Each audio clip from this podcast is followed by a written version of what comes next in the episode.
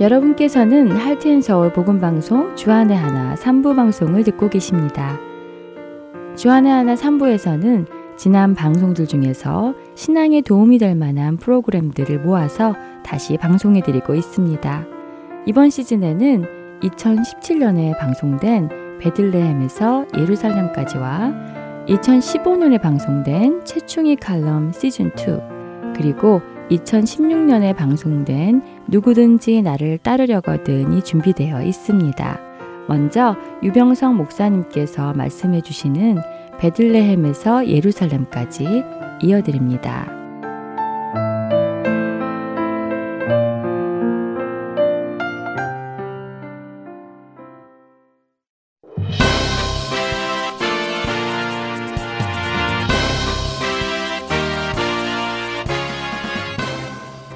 청취자 여러분 안녕하십니까? 베들레헴에서 예루살렘까지 진행의 유병성 목사입니다. 지난 시간에 사울과 요나단이 죽었습니다. 다윗이 남부 외진 곳 시글락에서 세력을 키우고 있을 때 사울의 최후는 의외로 북쪽에서 다가오고 있었습니다. 블레셋이 사울 왕과 단판을 짓기 위한 일전을 북쪽에서 준비하고 있었기 때문이죠. 국제 해안도로의 중요한 통로인 이스라엘 평야를 손에 넣으려는 전략에서 계획된 전쟁이었습니다. 사울 입장에서도 이 전쟁이 정말 중요했습니다. 만약 이스라엘 평야가 블레셋의 손에 넘어가면 북쪽에 있는 네 개의 지파, 즉 납달리, 이사갈, 스불론, 아셀 지파와의 단절이 생기기 때문이죠. 이 전쟁은 다윗에게도 어려움이 있긴 마찬가지였습니다. 블레셋의 가두왕 아기스 밑에서 세력을 키우고 있었지만 이 전쟁에 동참하면 동족과의 전투를 벌여야 되니 난감한 상황이었던 것이죠. 이 고비에서 오히려 블레셋의 방백들이 다윗의 참전을 반대하고 나섰습니다. 다윗에게는 셀라하마느 곳의 인도하심이 다시 한번 나타나게 된 것이죠. 그리하여 아벡 진영에서 시글락으로 돌아왔더니 아말렉이 침노해서 결정적 위기에 봉착하게 됩니다. 이때 다윗은 좌절하지 않고 하나님을 더욱 의지한 채 아말렉을 추격합니다. 추격을 시작하자마자 200여 명을 부솔 시내에 남기고 끝까지 추격해서 빼앗긴 모든 것을 되찾아오죠. 이렇게 당당하게 개선한 후 마치 왕과 같이 전리품을 선물로 나누어 줍니다. 이 무렵 사울과 요나단은 길보아 산에서 전사합니다. 그와 그의 아들들의 시체가 벳산 성벽에 못 박히게 되고 이를 길란 야베스 사람들이 정성스럽게 장사 지내 줍니다. 여기까지가 사무엘 상이었습니다. 그리고 사무엘 하가 시작되면서 다윗은 아말렉 청년을 통해서 사울의 전사 소식을 듣게 됩니다. 자신이 사울을 죽였다는 아말렉 사람을 처형하고 다윗은 슬픈 노래를 부릅니다. 성경 저자는 활이란 제목의 노래를 야살의 책에서 인용했습니다. 이 노래에서 사울과 요나단의 죽음뿐만 아니라 이름 모르는 모든 용사들의 죽음을 기리며 슬퍼했습니다. 16번째의 여정은 이 대목에서 시작하게 됩니다. 여기까지 다윗은 숨가쁘게 달려왔지만 이제 시글락이 불타서 당장 주거지를 걱정해야 하는 상황이 됐습니다. 사무엘하 2장 1절 그 후에 다윗이 여호와께 여쭈어 아뢰되 내가 유다 한 성읍으로 올라가리이까 여호와께서 이르시되 올라가라 다윗이 아뢰되 어디로 가리이까 이르시되 헤브론으로 갈지니라 히브리어 바이에히 아흐레헨이라는 특별한 관용구와 함께 오늘 본문이 시작됩니다. 이 관용구를 한국어 성경에는 그 후에라고 번역했습니다. 성경학자들은 이런 관용구에 관심을 많이 갖고 있습니다. 이 단어가 나올 때마다 국면이 확 바뀌기 때문이지요. 특별히 이 단어는 사무엘 하에 총 다섯 번 사용됩니다. 이 단어의 뜻은 지금까지의 일들, 즉 사무엘 하 1장까지의 일들이 다 진행된 후에 혹은 그 결과로의 의미입니다. 지금 현재 시글락은 불타서 당장 모든 사람들이 거할 수 있는 새 주거지를 찾아야 되는 상황입니다. 그래서 여호와께 묻습니다. 여호와의 응답은 헤브론으로 가라는 것이었죠. 이 응답에 따라 다윗은 모든 사람들을 이끌고 헤브론으로 올라가서 각 성읍에 살게 됩니다. 시글락에서 헤브론으로의 이주가 아주 간단하게 언급되어 있지만 이 이주가 갖고 있는 의의를 정리해 보겠습니다. 첫 번째는 여호와의 뜻을 묻고 이주한 것입니다.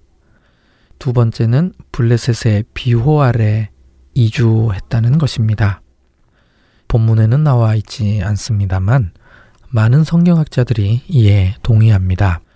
왜냐하면 블레셋 가드의 왕 아기스가 시글락을 다윗에게 통치 위임했었습니다. 이 성읍이 아말락에게 침노당해 불타서 다른 지역으로 이주하는 것이니 당연히 이 일에 동의했을 것입니다. 그리고 블레셋의 입장에서는 다윗의 이주를 통해 자기들의 영향력도 함께 확대된다고 생각했을 것입니다. 세 번째로는 다윗의 위치와 영향력이 크게 확대되는 것입니다. 블레셋 변방의 시글락에서 이제는 유다 남부 지역 제일 중심지인 헤브론 지역으로 진출한 것입니다. 이 지역에서의 영향력 확대는 곧 다윗의 입지 확대와 직결된 것입니다. 그 후에라는 관용구 이면에는 이런 큰 국면 변화가 내포되어 있는 것입니다. 그 다음에 갑자기 다윗을 왕으로 세웁니다. 사무엘하 2장 4절 유다 사람들이 와서 거기서 다윗에게 기름을 부어 유다 족속의 왕으로 삼았더라. 정말 너무 느닷없는 기습 왕위직위입니다. 설명이 짧아도 너무 짧습니다. 한 구절도 아니고 반 구절에 그냥 끝내버립니다. 지금까지 죽을 고비를 넘기고 여기저기 방랑 생활하며 견디어왔던 그 고생길에 비하면 왕위직위는 너무 쉽게 진행된 듯합니다. 이 구절을 통해 다시 한번 사무엘서 저자의 의도를 짐작할 수 있습니다.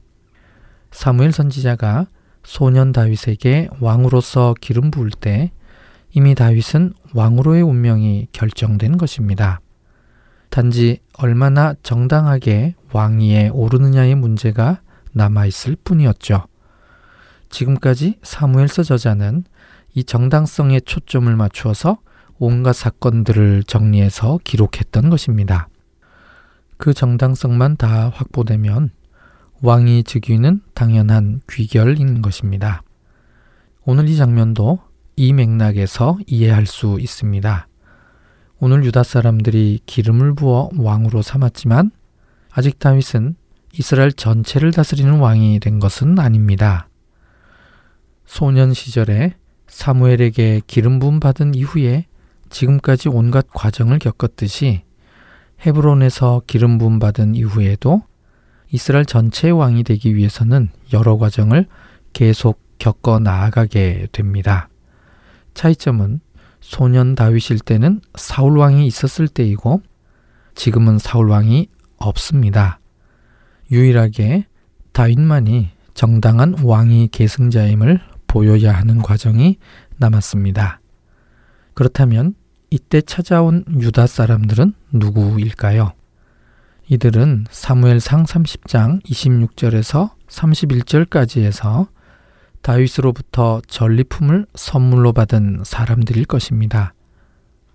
성경 저자는 이들은 유다의 장로들로서 다윗의 친구라고 했습니다. 그리고 다윗과 그의 사람들이 왕래하던 곳이라고 했습니다. 이 사람들이 왔을 것입니다. 다윗은 이들과 왕래를 하면서 모종의 정치적 연합을 만들었을 가능성이 높습니다. 일부 학자는 올라가라 라는 표현은 군사적 행동을 표현하는 것이라고 해석하기도 합니다. 그래서 유다 남부에 흩어져 있는 작은 성읍들을 군사적으로 제압하고 거주했을 것이라고 설명합니다. 하지만 이 견해는 신빙성이 낮아 보입니다. 본문 2절에 다윗의 아내를 다시 한번 소개하면서 이스르엘 사람, 갈멜 사람이라고 합니다. 다윗이 결혼 관계로 인해 이 지역과 두터운 친분이 있음을 보여주기 위해 언급한 것으로 보입니다. 그리고 헤브론 각 성읍에 아둘람 공동체 사람들을 살게 합니다. 군사적으로 점령했을 가능성은 아주 낮아 보입니다. 여기서 아주 중요한 질문이 하나 있습니다.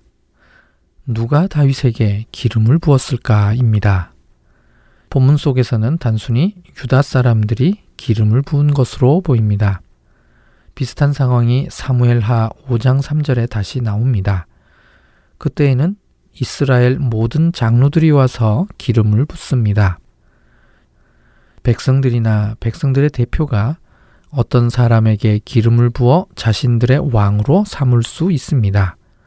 사사기 9장 8절. 하루는 나무들이 나가서 기름을 부어 자신들 위해 왕으로 삼으려 하여. 사무엘 하 19장 10절. 우리가 기름을 부어 우리를 다스리게 한 압살롬은 싸움에서 죽었거늘. 하지만 이렇게 백성들이 기름 부어서 된 왕은 단순히 다스리기만 하는 세속적 권세일 뿐입니다.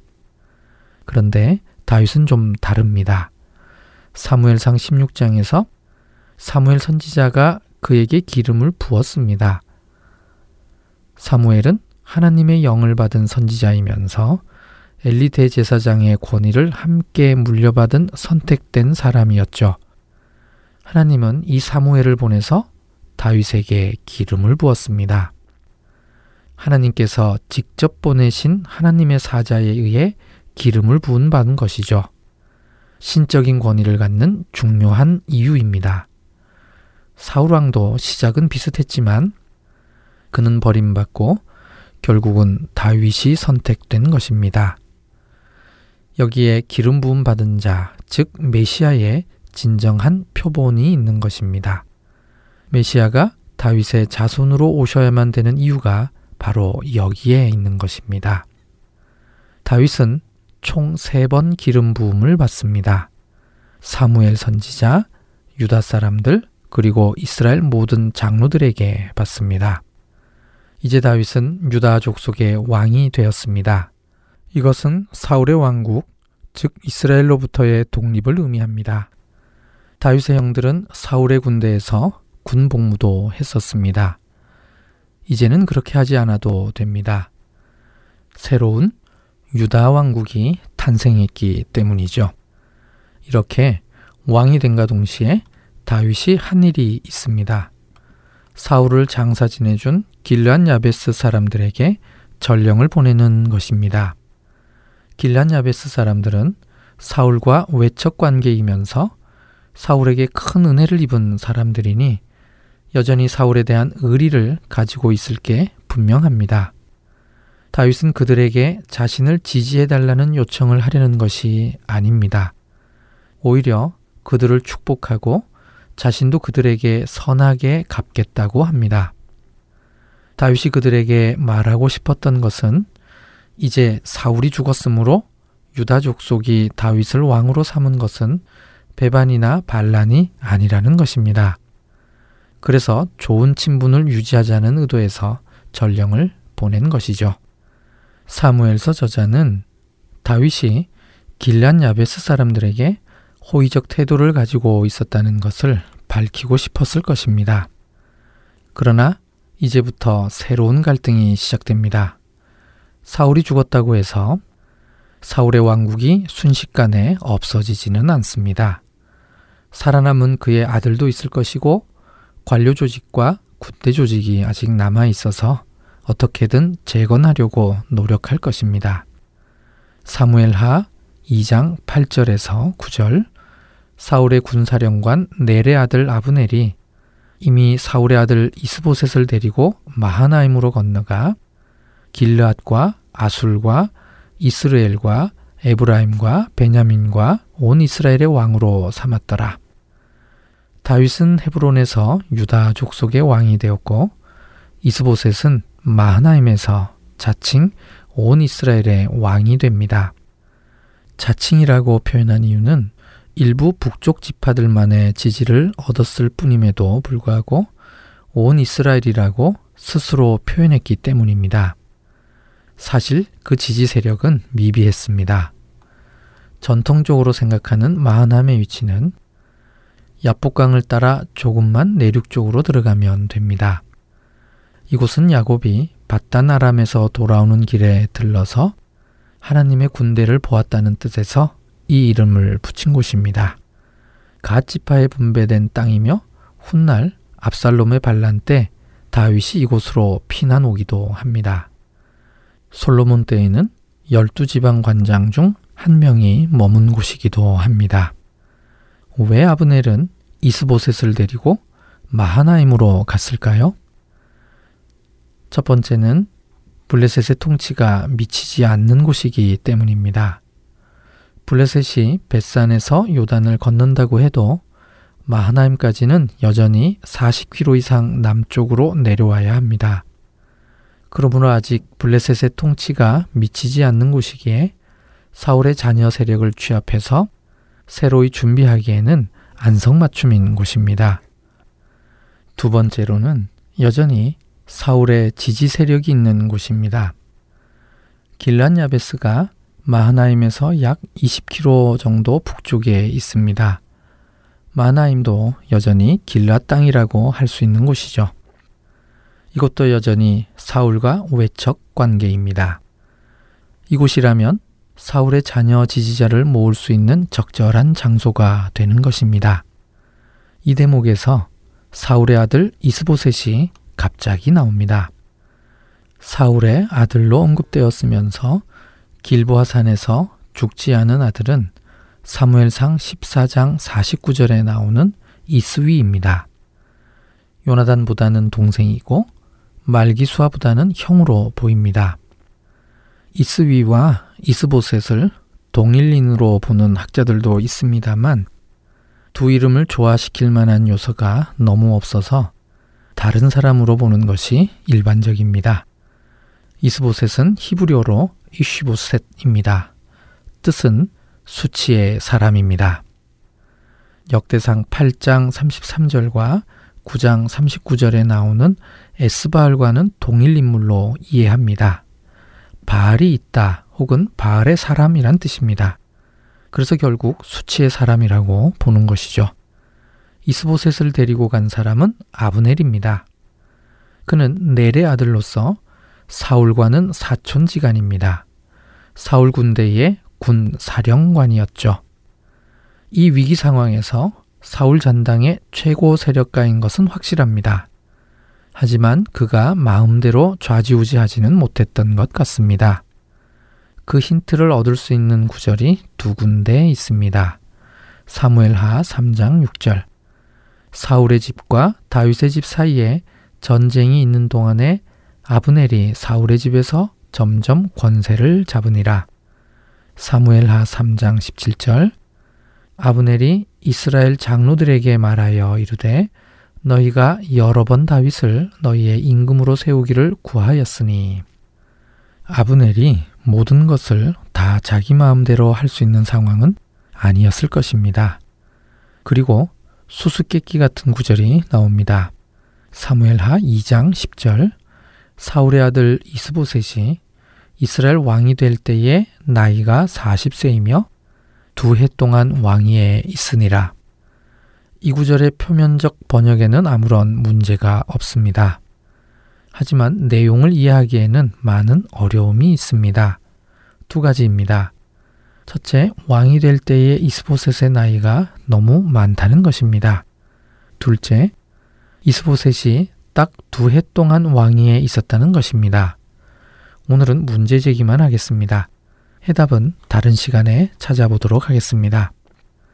오늘 여정 시작 부분에 말씀드렸듯이 다윗은 사무엘에게 왕으로 기름 부음 받은 이후에 고생길이 열렸습니다. 당시 사울 왕이 버젓이 살아 있었기 때문이죠.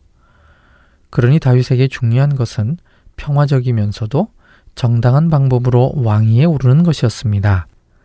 성경을 사무엘 상과 사무엘 하로 구분할 때 다윗이 왕이 되는 오늘 본문에서 구분하면 내용상 어울릴 것 같은데 그렇게 하지 않았습니다. 사무엘 상에서는 사무엘과 사울이 중요한 인물이었습니다. 그래서 사울이 죽는 장면에서 사무엘 상을 끝낸 것입니다.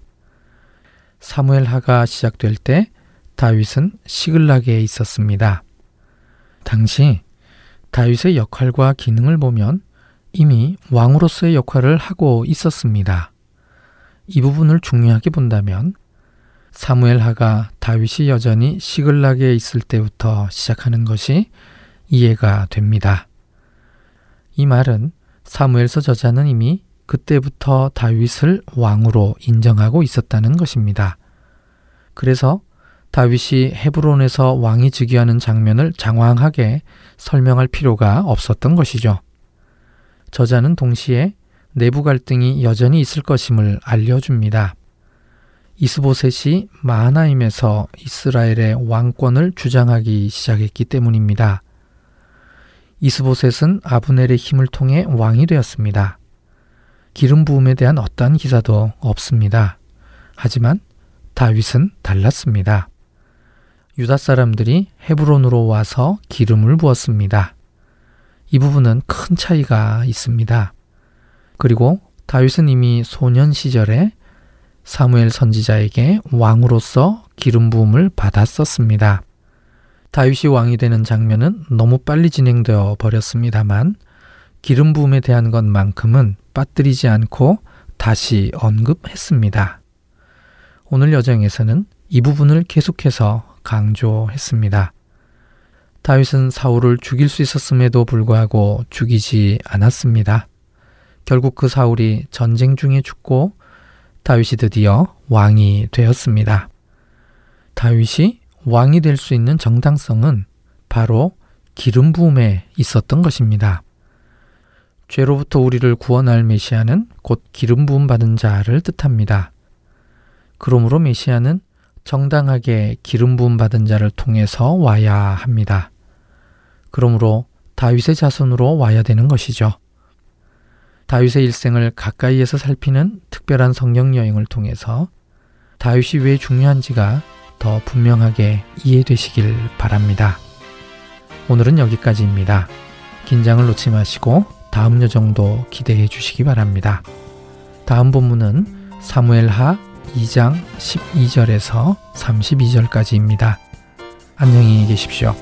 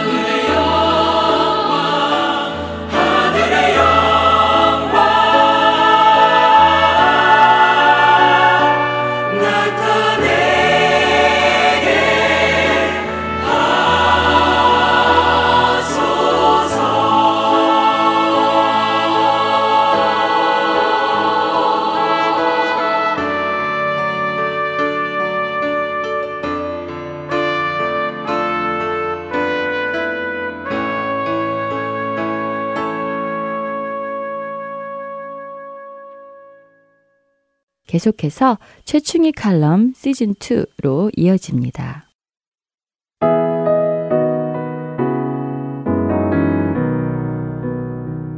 안녕하세요, 애청자 여러분. 지난 한 주간도 주 안에서 승리하시는 한 주간이 되셨는지요? 아, 오늘은 지난 시간 A형 남자 이야기에 이어 영혼의 보톡스란 제목으로 여러분들과 만남을 가지고자 합니다.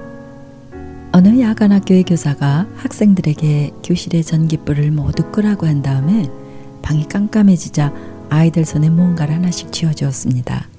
그리고 그 손에 들려진 것에 껍질을 벗기라고 했죠. 학생들은 모두 손 안에 들려진 말랑말랑하고 자그마한 어떤 것의 껍질을 벗기기 시작했습니다. 잠시 후 교실 안에는 향기로운 냄새로 가득해졌죠. 교사는 물었습니다. 너희들 손 안에 있는 게 뭐지? 그러자 학생들은 모두 소리 높여 대답했습니다. 귤이요! 선생님은 빙글에 웃으시며 말씀하셨죠. 맞다. 귤이다. 참 냄새가 향기롭고 좋지? 나는 너희들도 이런 존재가 되면 참 좋겠다. 보이는 외모가 아니라 속 사람이 우리 전 존재가 이토록 향기로워서 어둠 속에서조차 향기를 퍼뜨리는 사람이 될 수 있기를 바란다. 이 선생님의 인상적인 가르침처럼 우리 그리스도인들도 겉모습이 아닌 우리 전 존재로 예수 그리스도의 향기를 내뿜을 수만 있다면 얼마나 좋을까 생각해 보게 됩니다. 요즘은 피부가 곱고 희고 얼굴이 작고 턱이 V라인으로 날씬해야 미인이라고들 한다죠. 나이보다 젊어 보이는 동안을 유지하려고 많은 관심들을 갖기도 합니다. 그래서 동안이니 쌩얼이니 하는 말들이 유행어로 등장하기도 했죠. 한국은 성형 천국이라는 말을 벌써부터 들어 익히 잘 알고들 계실 거예요. 모두 같은 유형의 얼굴을 선호하고 비슷한 의사들에게서 수술을 받다 보니까 젊은 여성들의 얼굴이 그 얼굴이 그 얼굴처럼 되어서 강남 쌍둥이라는 새 유행어가 등장할 정도라고 합니다. 미에 관심은 누구에게나 있습니다. 특별히 대부분의 여성들은 얼굴이 예쁘고 몸이 날씬해지는 것이 평생 놓지 못하는 로망이기도 하죠. 뭐 사모인절하고 다를까요? 다르지 않아 죄송합니다. 할머니가 되어서도요. 아름다워지고 싶은 마음에는 변함이 없더라고요. 가끔 한국에 다녀오시는 분들 가운데 피부 관리를 받아서 얼굴이 막 광채를 띠거나 탄력이 생겨서 돌아오시게 되면 그분들을 보면서 저도 아, 젊음을 되찾고 싶다 하는 생각을 순간적으로 한답니다. 가끔씩 젊었을 때 사진을 꺼내놓고 보기도 하고요. 나도 이런 시절이 있었지? 하고 그리워하기도 합니다. 카톡이나 페이스북 프로필 사진을 오래전 것으로 올려놓기도 하고요. 부끄럽고 숨기고 싶은 마음입니다만 저에게도 이런 여자로서의 본능이자 욕심이 사라지지 않고 있으면 숨길 수가 없는 사실입니다. 여자로서의 아름다움을 간직한다는 것은 나쁘지 않은 일이라고 생각합니다. 나이가 들수록요, 깨끗하고 품위 있게 자신의 모습을 갖고 가는 것은 필요하다는 생각이죠. 그런데 문제는 아무리 외모를 잘 가꾸어도요, 숨길 수 없는 것이 있다는 거죠. 네, 우리 마음이죠. 보톡스를 맞아서 얼굴은 탱탱하고 윤기가 흐르는데 속사람이 지쳐있고 괴로움으로 가득하다면 보톡스도 소용이 없을 것 같아요. 영적으로 나태하고 게으름으로 길들여져 있으면 아무리 화장을 하고 멋을 부려도 조금만 대화를 나누다 보면 개울물처럼 얕은 속사람의 모습이 드러나게 되죠. 하나님께서는 사람의 외모를 보시지 않으시고 그 마음 중심을 보신다고 많이 많이 말씀하셨죠.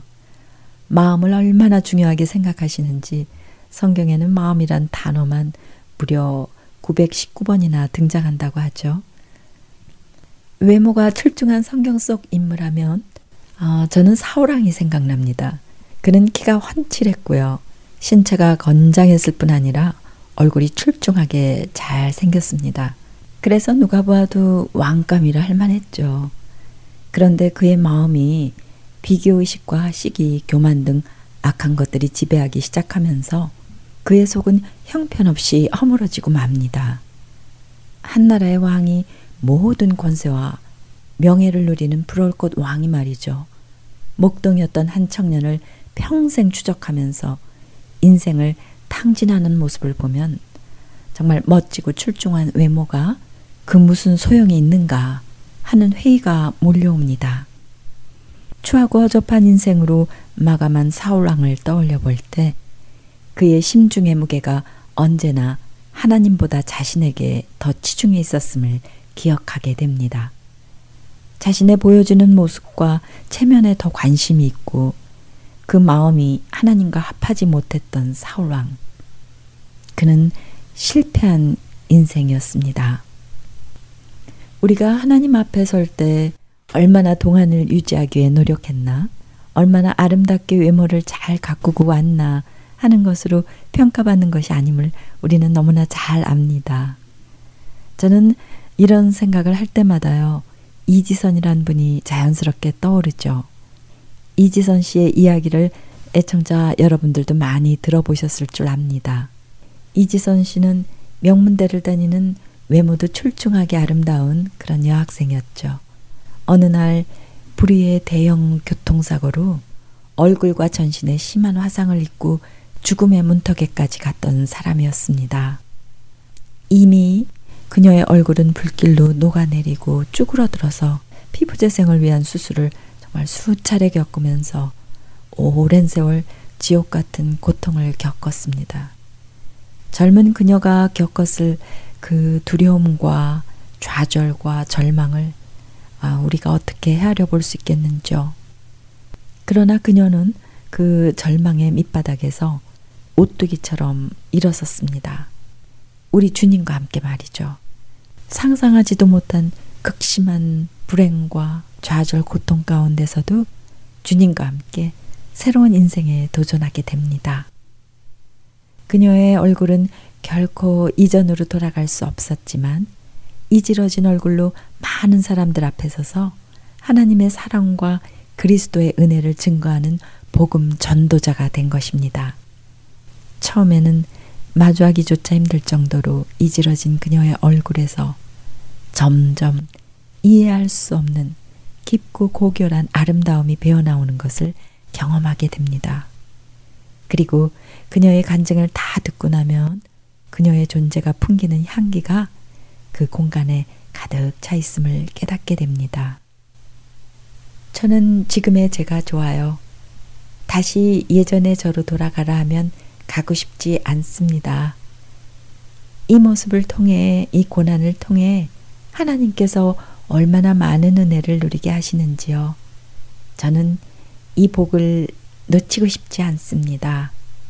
이것이 젊은 아가씨 이지선 씨의 고백입니다. 참 놀랍지 않습니까? 이지선 씨는 사람들 앞에 보이기 위해 사는 것이 아니라 바로 하나님 앞에서 사는 사람이기에 이런 고백이 가능한 것이 아닐까요? 사울처럼 하나님보다 사람 눈에 좋게 보이기 위해 더 애를 쓰고 사는 어리석은 모습이 제 안에도 있지 않은가 돌아보게 됩니다. 육신의 아름다움은 나이가 들어가면서 누구나 사라져 갑니다. 그러나 영혼의 아름다움은 나이가 들수록 더 아름다워질 수 있지요. 육신이 사그러져 가면서 어쩌면 영혼의 아름다움은 더 드러나게 될지도 모르겠습니다. 그 영혼의 향기는 숨길 수가 없겠죠. 영혼의 거울, 말씀과 기도로 매일 자신을 비추어 보고 깨끗이 씻는 사람들은 날로 속사람이 젊어지고 강건해질 것입니다.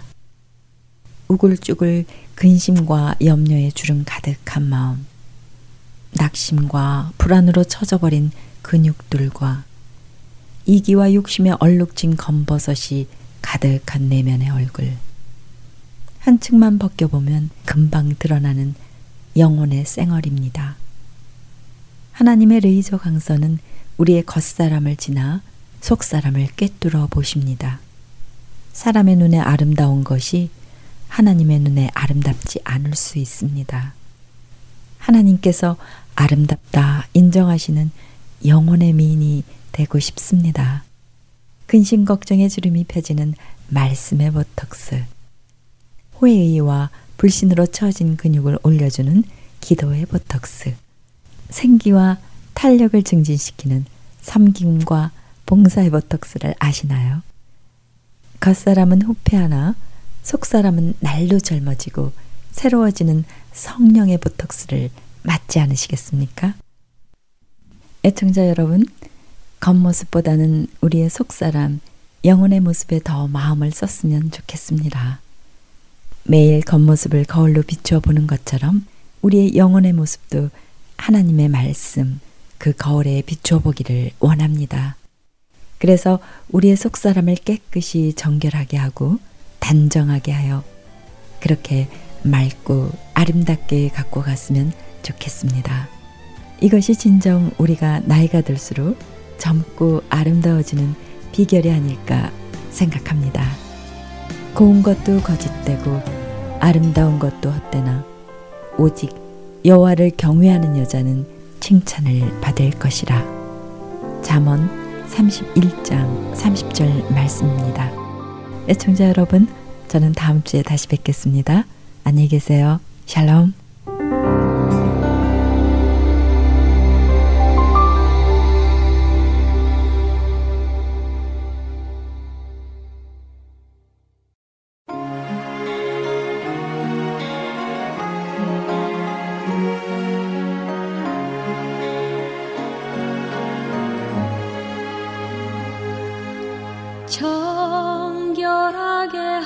성령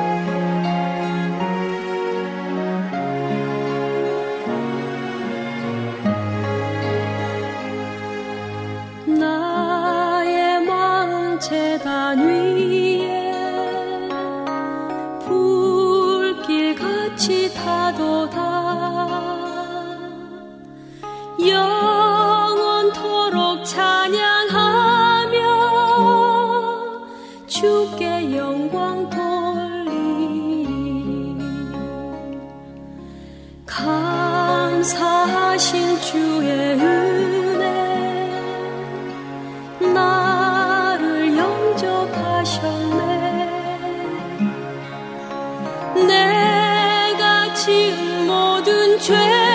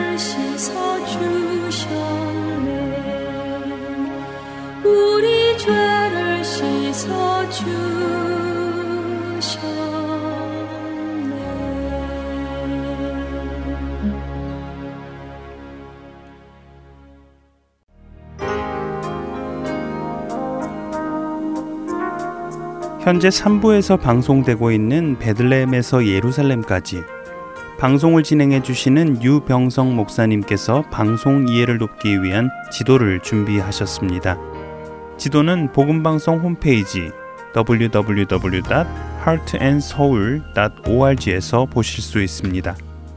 그리고 4부와 kids 프로그램에서 방송되고 있는 daily devotional에 관한 자료도 홈페이지에서 찾아보실 수 있습니다. 홈페이지를 접속하셔서 방송 듣기를 클릭하시면 자녀들을 위한 방송 자료실과 베들레헴에서 예루살렘까지 지도를 찾으실 수 있습니다. 홈페이지를 이용하실 때 불편하신 점이 있으시거나 궁금한 점이 있으신 분은 사무실로 연락 주시기 바랍니다. 사무실 전화번호 602-866-8999입니다.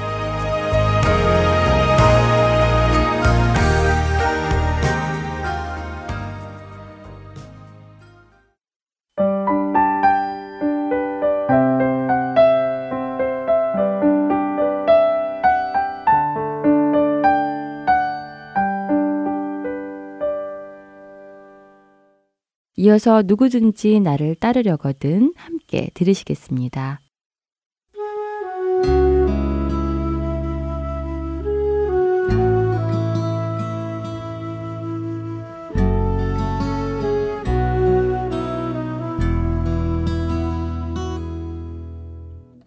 여러분 안녕하세요. 누구든지 나를 따르려거든 진행의 강순규입니다. 예수님을 따르기로 결단한다는 것은 예수님과 함께 고난과 핍박도 받겠다는 것을 결단하는 것이라고 지난 시간에 말씀드렸습니다. 그러나 우리에게 오는 그러한 고난과 핍박이 우리의 구원을 어떻게 할 수 있는 것은 아니라는 것과 그러한 고난과 핍박 속에서도 하나님의 붙드심이 우리 안에 있다는 사실도 생각해 보았습니다. 그렇기에 우리가 두려워할 것은 우리의 몸만 죽이고 영혼은 어쩌지 못하는 자들이 아니라는 것을 나누었지요. 오늘은 여러분들과 예수님을 따르기로 결단할 때 요구되는 조건들을 생각해 보기 원합니다. 예수님께서는 열두 제자를 부르셨습니다. 그러나 그 부르심은 거기에서 끝나지 않았습니다. 예수님께서는 다른 사람들도 예수님을 따라 예수님의 제자가 되기를 원하셨습니다. 마가복음 8장 34절에서 38절을 보며 그 이야기를 나누겠습니다. 먼저 34절 한 절을 읽어보겠습니다. 무리와 제자들을 불러 이르시되 누구든지 나를 따라오려거든 자기를 부인하고 자기 십자가를 지고 나를 따를 것이니라. 예수님께서는 무리와 제자들을 부르신 후 그들에게 말씀하십니다. 누구든지 나를 따라오려거든이라고 하시며 예수님을 따르기 위해서 필요한 조건에 대해 말씀을 시작하십니다.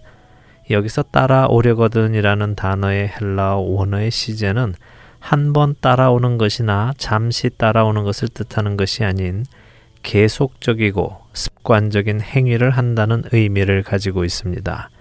조금 더 자세히 풀어서 표현을 한다면 예수님께서는 이렇게 말씀하시고 계시는 것입니다. 누구든지 나를 따라서 내가 가는 그곳까지 같이 가려거든 이라고 말입니다.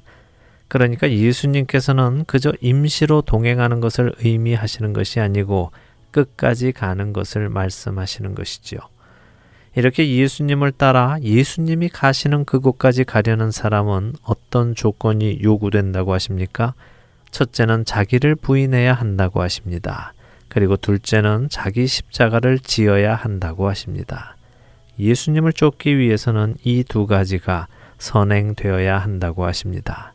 그렇다면 자기를 부인하는 것과 자기 십자가를 진다는 것은 무엇일까요? 부인한다는 것은 어떤 내용이나 사실을 옳거나 그렇다고 인정하지 않는 것을 뜻합니다. 그래서 자기를 부인한다는 것을 문자 그대로 이해한다면 자신의 생각이나 의견을 인정하지 않는 것을 의미합니다. 다시 말해, 나 자신이 나 자신을 모르는 사람으로 생각하는 것이지요. 쉽게 이야기하면 자신의 모든 결정을 내려놓는 것입니다. 베드로는 예수님이 잡히시던 밤에 예수님을 세 번이나 부인했습니다. 그는 예수님을 모른다고 이야기했습니다. 부인하는 것은 그런 것입니다. 나는 모른다는 것입니다. 나와는 관계가 없다는 것입니다. 자기를 부인하는 것은 내 안에서 나오는 모든 것과 나는 관계가 없다고 이야기하는 것입니다. 대신 나는 이제 나와는 관계가 없고 나와 관계가 있으신 예수 그리스도와 그분의 영이신 성령의 음성을 듣고 모든 것을 결정하고 따르는 사람이 된다는 의미입니다. 이것은 사실 너무 어려운 일입니다. 그리고 우리 모든 성도들이 겪는 지독한 싸움이기도 합니다. 그러나 어렵다고 해서 하지 않을 수 없는 싸움입니다. 이 싸움은 반드시 해야 하는 싸움입니다. 왜냐하면 예수님께서 그렇게 말씀하셨기 때문입니다. 우리는 예수님을 사랑한다고 고백합니다. 그러나 그런 고백을 하는 사람들 중 많은 사람이 나 자신을 부인할 만큼 예수님을 사랑하지는 않습니다. 예수님을 따르기 위해서는 나보다 예수님을 더 사랑해야 하는 것입니다. 그것이 첫째 조건인 것입니다. 예수님께서는 그 본을 우리에게 보여주셨습니다. 겟세만의 동산에서 예수님은 자신이 받으셔야 할 그 잔을 옮기워 주시라고 하나님께 간청하셨습니다. 그러나 그분은 내 원대로 마옵시고 아버지의 뜻대로 되기를 원하신다고 그 기도를 마무리하셨습니다. 예수님은 자기를 부인하신 것입니다. 자기를 부인한다는 것은 곧 하나님의 말씀에 순종한다는 것입니다. 그렇다면 십자가를 진다는 것은 어떤 의미일까요? 흔히 사람들은 자기 십자가를 자신의 삶에 주어진 실질적인 부담을 주는 어떤 존재로 생각을 하기도 합니다. 그래서 예를 들어 자기의 배우자, 자녀, 사업, 건강, 사역 등등을 자신의 십자가라고 부르며 내가 이 십자가를 참고 지고 간다고 이야기합니다. 하지만 이러한 생각은 십자가가 무엇인지 온전히 이해하지 못해서 생긴 오해입니다. 십자가는 로마인들이 노예와 외국인들을 처형하는 데에 사용했던 도구였습니다. 로마 시민권을 가진 사람은 십자가형에서 제외되었습니다. 왜냐하면 십자가형은 아주 치욕적인 죽음으로 여기졌기에 대로마 시민으로서는 결코 맞을 수 없는 죽음이라 생각되었기 때문입니다. 이 십자가형에 처해진 사람들은 종종 십자가 전체나 혹은 십자가의 가로대를 십자가형 장소까지 짊어지고 가야 했습니다. 그리고 이 십자가형은 사람들이 많이 다니고 누구나가 볼 수 있는 곳에 행해졌습니다. 그래야 많은 사람들이 보고 두려워 같은 죄를 짓지 않기 때문이었지요. 그렇게 자기 십자가를 지고 가는 사람들을 향해 대중들은 조롱의 말과 멸시의 말을 던집니다. 십자가를 지고 가는 사람은 그것들을 한 몸에 받으며 자신의 죽음의 길로 가는 것입니다. 예수님께서는 딱 꼬집어 자기 십자가를 지고 가야 한다는 말씀을 하십니다. 이 말씀은 누구든지 나를 따르려거든 자기를 부인하고 죽을 각오로 나를 쫓아야 한다라는 말씀을 하시는 것이 아니라 실제적으로 죽음의 길로 가며 사람들에게 조롱을 받고 멸시를 받으며 가는 길임을 말씀하시는 것입니다. 또한 모든 사람들이 보았을 때도 저 사람은 죽은 목숨이다 라고 보여져야 한다는 말씀입니다. 이렇게 자기를 부인하고 자기 십자가를 진 사람은 예수 그리스도 외에 따를 뿐이 없어집니다. 다른 것을 따를 수가 없습니다. 그렇게 결단한 사람은 그리스도만 따르게 되는 것입니다. 만일 이것이 두렵거나 부담이 되거나 불편하거나 하여 하지 않는다면 어떻게 될까요?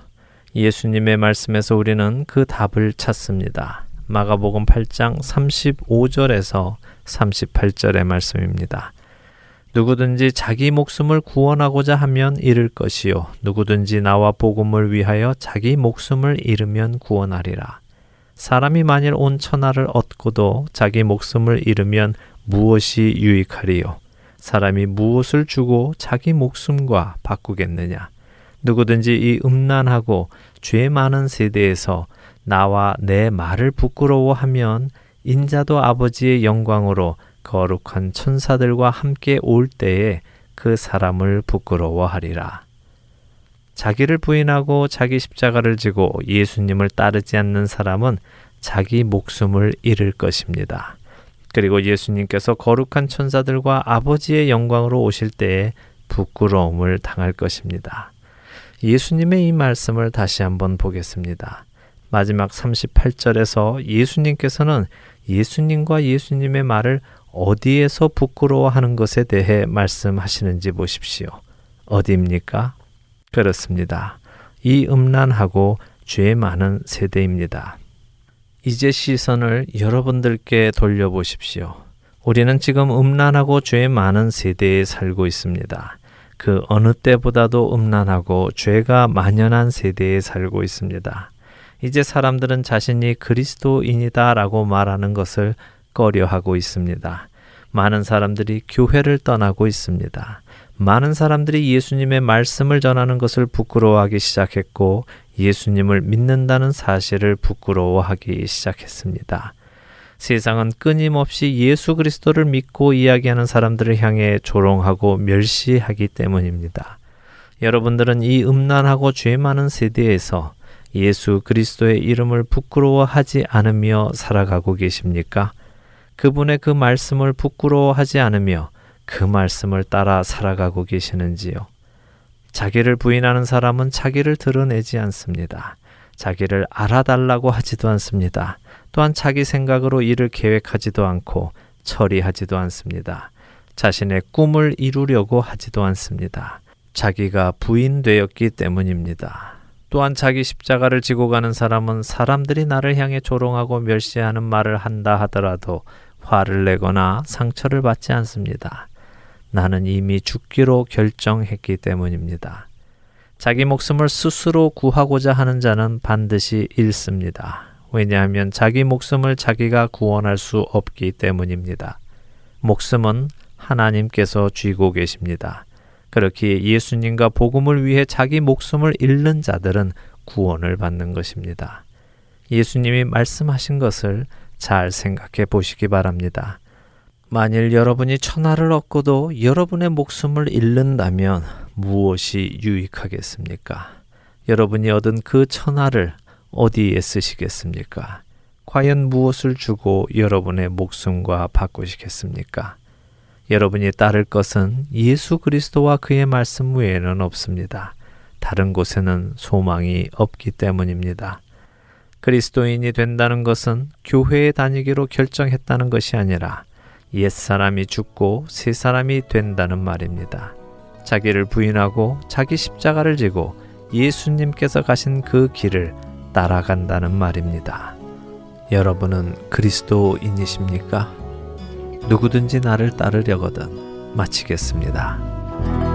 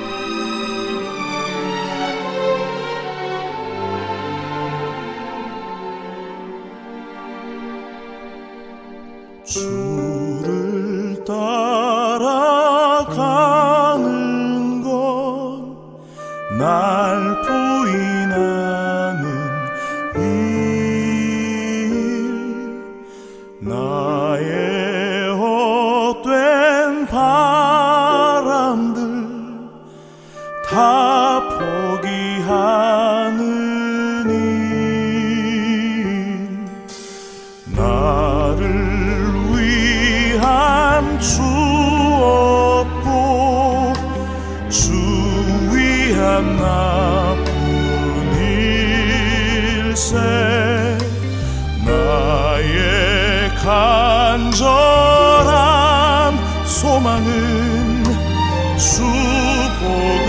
없